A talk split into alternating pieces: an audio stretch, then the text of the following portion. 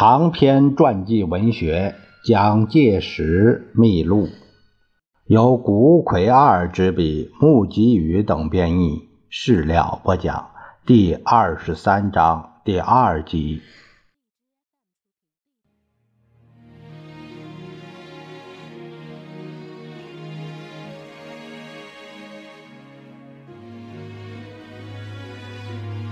当初部署。是以杨杰为总指挥第八军团所属第六十七军军长王以哲推进到长城北面的青石梁，预定扼阻日军于关外。这个王以哲是在九一八事变时驻屯北大营的旅长。由他来担任古北口的防务，并以隶属该军的幺零七师师长是王正方，推进到长城北面的青石梁，预定阻遏日军于关外。但由于日军进展的快速，以至于幺零七师乃不得不在劣势情况下赶上去迎战。第幺零七师的前锋第六二幺团为前敌部队，于五日晚间进敌距离青石梁还有相当一段路的老虎山马圈子黄土梁一线，就受到配属有战车两辆、装甲车二三十辆的日军之攻击。六二一团立即将该两辆战车击毁。并将日军击退，但日军迅速增援上来，相持七日上午五时展开了大规模的战斗。中国军方在后方的第六二零、六幺九两个团也调赴前线增援，两军激烈的山岳战持续了三天，短兵肉搏，阵地多次失而复得。终于遏制住日军的攻势，不过幺零七师在这一役官兵伤亡三分之一以上，牺牲甚大，因此军长王以哲乃于九日将该师撤入关内，另调幺幺二师沿长城以北布防，战线乃为之后移。而聂随幺零七师之后的日军则以十日进破长城附近。下午三时许，日军对古北口东方约五公里之处的长城关口之一将军楼发动总攻击。中国军虽经浴血奋战，但第二天凌晨受到十多架飞机密集的轰炸，阵地终被突破，长城一角遂被攻陷。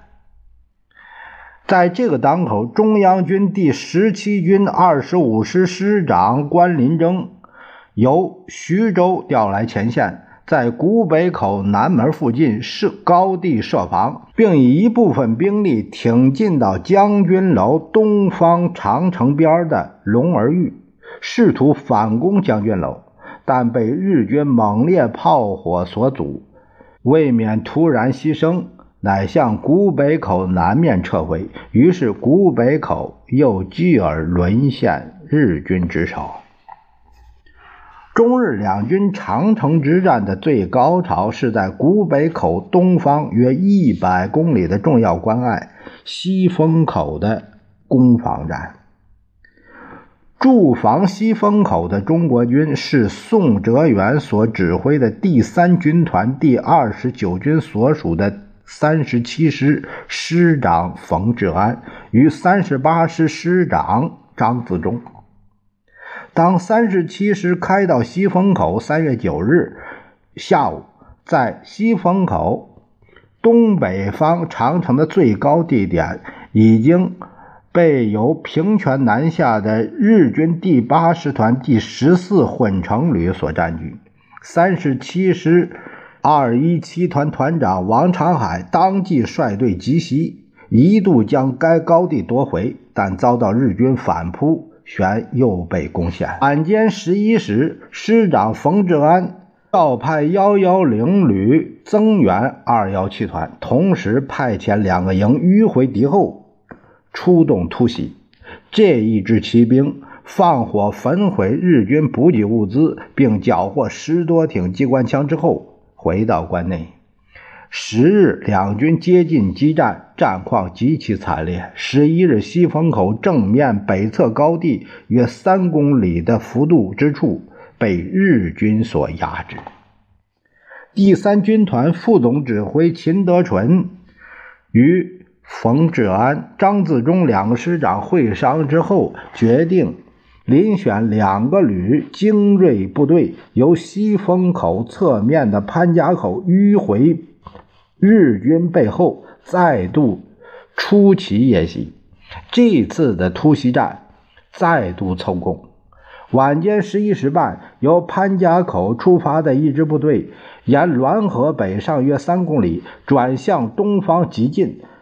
十二日午前五时，挥动大刀突袭尚在睡梦中的日军，克服了蔡家峪一带高地，并夺下了威胁中国军的。敌军炮兵阵地。当曙光渐露时，日军大举反扑，但中国军已将敌方野炮弹药破坏之后，缴获颇多的机关枪与军用地图等文件，凯旋防地。此外，另有一支突击队急进沿西。在潘家口东北方露营中的日军，几乎是未允许对方有丝毫抵抗的余暇，便将之包围歼灭。这支部队在行进到三家子附近的时候，日军才发觉受到奇袭，但中国军队立即以压倒之势。杀得日军尸横遍野，并炸毁积载着弹药的十多部车辆，于十二日下午回归原队。两支突击队击毙日军约八百人，缴获归来的大炮十八门之多。还有从缴获日军的文书中，对于敌方的编制、装备等内情也得到了详细的了解，对于战局颇为有利。自此开端，中国军压倒了日军。十六日，在西风口西南方约三十公里的罗文峪，虽受到日军的攻击，但为二十九军刘汝明师所拒，血战三昼夜，将之击退。西风口一带的长城关塞，差不多仍为中国军所坚守。西风口之战是中国军最初的正规胜利。十三日，蒋介石特地致电宋哲元以慰勉。电文说：“古勇却敌，敬致赵旅长。”呃，赵登禹，敬致赵登禹旅长在前线指挥突击负伤。王营长阵亡，就是王凤芝。激烈可想，配甚念甚。此外，《天津议事报》在十九日的报道中赞扬西风口之战。法国人忘不了凡尔登英雄，中国人永世万代也不能忘记西风口的英雄。西风口的激战，使我们中国人又抬起头来了。在战斗告一段落的三月十九日，蒋介石于保定召见宋哲元以及张自忠、冯治安，对二十九军官兵加以慰勉。原来是属之冯玉祥属下将领的宋哲元，在全国统一之后的一九二九年，虽曾反对中央，但当此国家危难之际。为民前锋，捉住战功。日军诚然是训练精强，而且富有物资的条件，但是中国军经历了上年的幺二八战役和这一次的长城之战，对于抗拒日军侵略也培育了牢固的信心。一九三四年七月，蒋介石在庐山举办军官训练时，举出这两个实例，做了如下的讲话。他说：“我可以举我们最近抗日的实例来证明敌人不足畏与我们的精神战胜他们的物质之可能。我们有两次抗日的实例，可以知道我们死伤一个半人至两个人。”日本一定要死一个人，但是我们有四万万同胞，他最多也就六千万人口，我们还拼不过他们吗？何况土地、物产、历史文化，其他种种条件，我们都要胜过他。只要我们全国的国民、全国的军人能够真正觉悟起来，协同一致，敌人还在我们眼中吗？何况过去在淞沪、长城一带抗战，还并不是正式作战，只可说是少数部队临时接触，他尚且受了很大的损失。将来我们如果有相当的准备和他正式作战，还有我们的敌人吗？三月。二十六日，这是一九三三年三月二十六日，蒋介石离开河北保定，回到南京，与汪兆铭、孙科、戴季陶等人会商，在日本退出国联的国国际新形势之下的对内对外政策。汪兆铭于上年八月因和张学良举语而辞谢行政院长，出国。此时，则是刚于三月十七日回到上海，复任行政院院长职务。蒋介石在会议中提出的方针是对日防卫及对共进剿同时加强。此时以稳定抗日战线、加强北方防御为目前之急务。至于对江西剿匪，则只有附助湘粤各军，逐渐紧迫而扑灭之。其根本问题乃在整理部队、培植地方民团、消灭反侧、严防变乱。与寇患及匪祸二者，对前一项加强防御。对后一项应准备速剿也。这是三月二十八日他的日记中这样写的。将热河决夺到手的日军，其后在长城各关口的战役中受到中国军颇为严重的打击，而被扼止住了进路。于是乃变更由热河一举突破长城的正面作战计划，准备。改从业以为其占据的山海关方面越过长城，继续进犯华北。军事委员会北平分会为对如此行动的日军有所戒备，乃以第二军团第五十七军军长是何柱国，呃，原为第七旅的旅长。地区第五十七军部署在长城附近的石门寨等地，以石河为防卫线，巩固阵地。同时，更在后方的滦河部署第二道防线，将主力结集以滦州为中心的滦河右岸。正好在蒋介石回到南京的三月二十六日，日军的进攻开始。其第八师团所属的第四旅团大举出动飞机、战车，由山海关北方的九门口杀到石门寨。四月一日，石门寨陷落。日军越过长城，扩大军事行动及华北地区，因而引起了国际间的关注。于是，驻在北平的各国外交团乃于四日。呼吁举行对策会议，向日本公使馆提出要求，保护外侨生命财产及不得超越辛丑条约所规定的驻兵权。但是，业已退出国际联盟的日本人对于外交团的要求置若罔闻。四日夜晚，攻陷平壤秦皇岛背面的要地海洋镇。五日。更对滦东各县肆行轰炸，这实在值得担心的情况。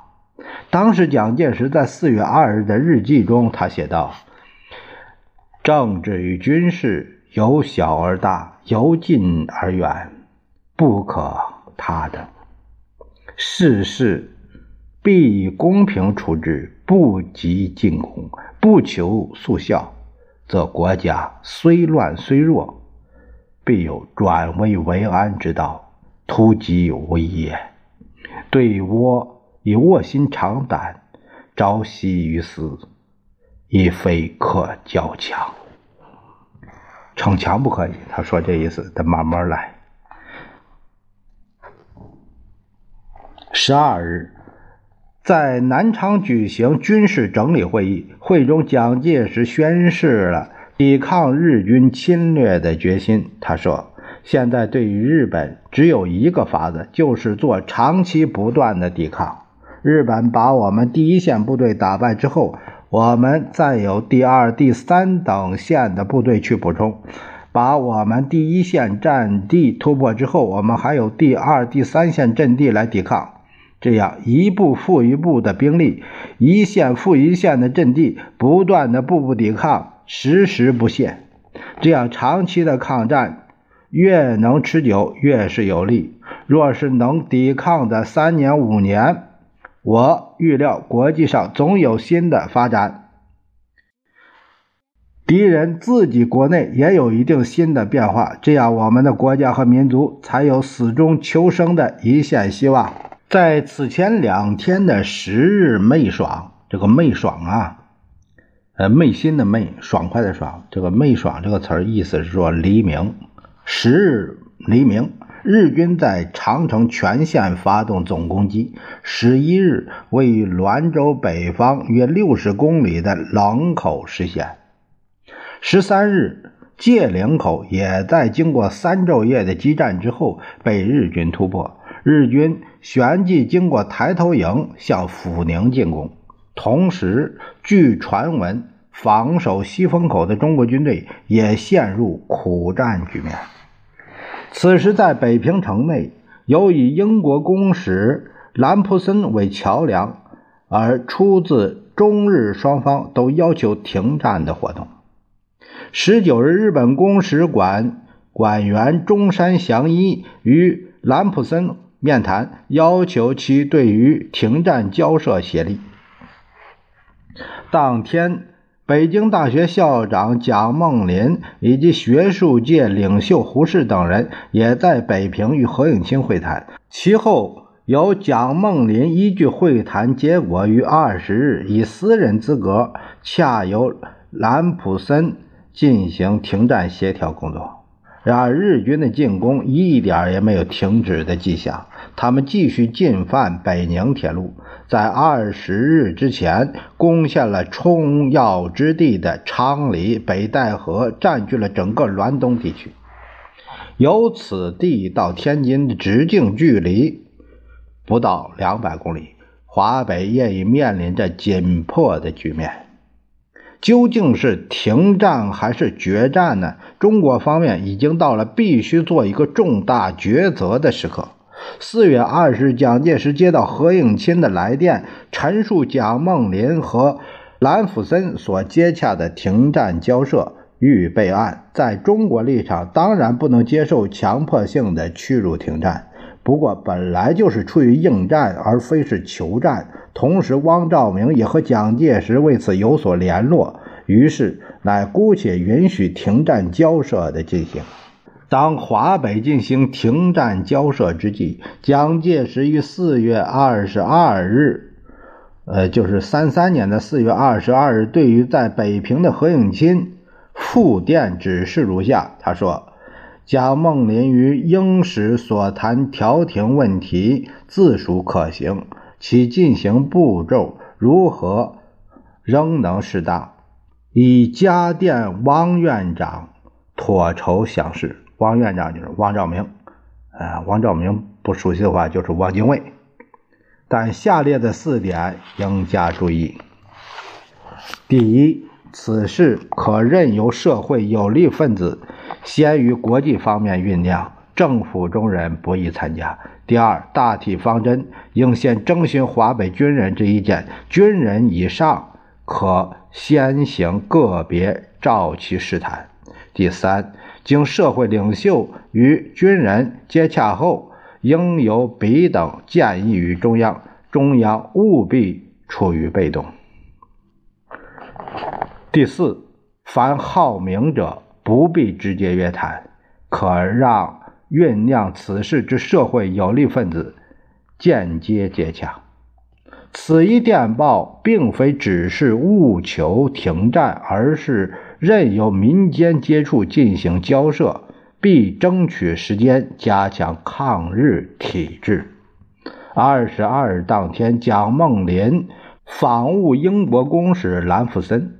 表示中国方面对于英国调停上海停战的谢意，同时告知在北平的外交部长次长刘崇杰代表中国官方，并由行政院长汪兆铭负一切责任。兰福森将情况一方面向伦敦报告，一方面通知美国驻华公使詹森传达华盛顿。此时，外交部长罗文干并不以中日之间直接交涉为然。二十二日晚间，外交部亚洲司长沈进鼎与兰福森谈到贾梦麟进行之事，此间未奉外交部训令，于是兰福森遂即将调停工作暂时搁置。在此期间，中国方面对军事上的防御部署正积极进行之中。蒋介石于四月二十二日日记中，他写道：“对倭唯有固守北平，以为备城戒一之计。此最后之一招，不可不立为准备也。”这个固守北平的方针，立即于当天两度电达何应钦，指示说。北平城之攻势，务请积极期限完成，以防万一。倘密云实现，东路不保，则非有此最后一招，绝不能解决一切。现在缓和方法不妨进行，但恐难生效，或时不许可，故必须有此准备，则缓急皆可有事也。万一发现倭有取平津之征象，则准将古北口方面之精锐秘密抽入北平城中，以为备城戒一之计。请兄从速准备。中就是蒋介石，中并电经抽调第八十八师。第八十八师是幺二八淞沪抗战时的中央精锐部队，密运北来矣。在这个当口，却出现了意想不到的情况，就是日本军队突然转回头去，开始向关外撤退。在此之前，一意扩大战线的日军，竟然有如此奇突的行动。故而，《天津大公报》报道说，日军兵力不足，加以恐惧招致国际干涉，所以终止进攻平津。日军突如其来的撤退，当时引起各种揣测。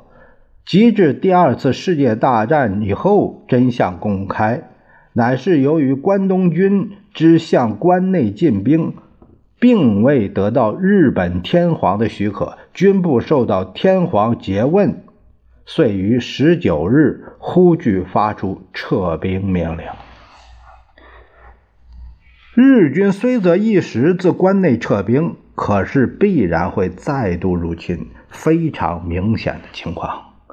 一九三三年四月二十五日，蒋介石致电何应钦，再行指示，加强戒备。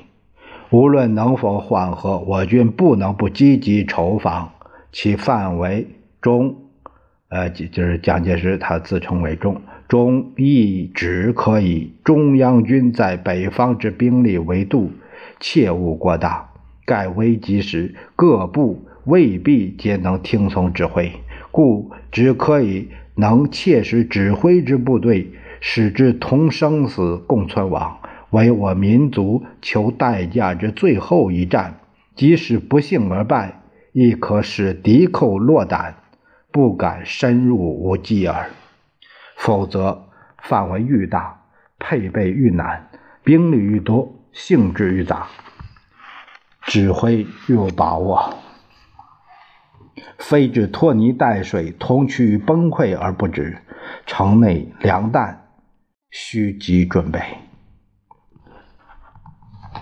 何应钦立即于二十七日复电报告说：“二十六日召集高级将领密谈，诸人均表示，军人只有服从命令，并决定以保存平津为对日长期抗战之根据。所取手段如下：第一，极力准备平津方面之军事布置；第二，用外交手段使敌人之进攻迟缓，被我之准备得以完成。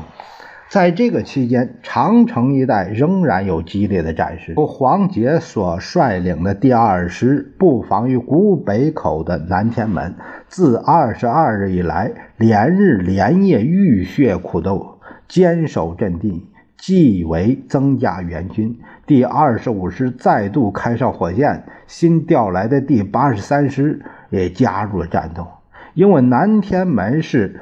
屏障北平东北面的关门，在这里的防卫战是决定北平命运的一战。蒋介石在四月二十八日的日记中写道：“此役或足以挫寇愤而振革命之士气也乎？”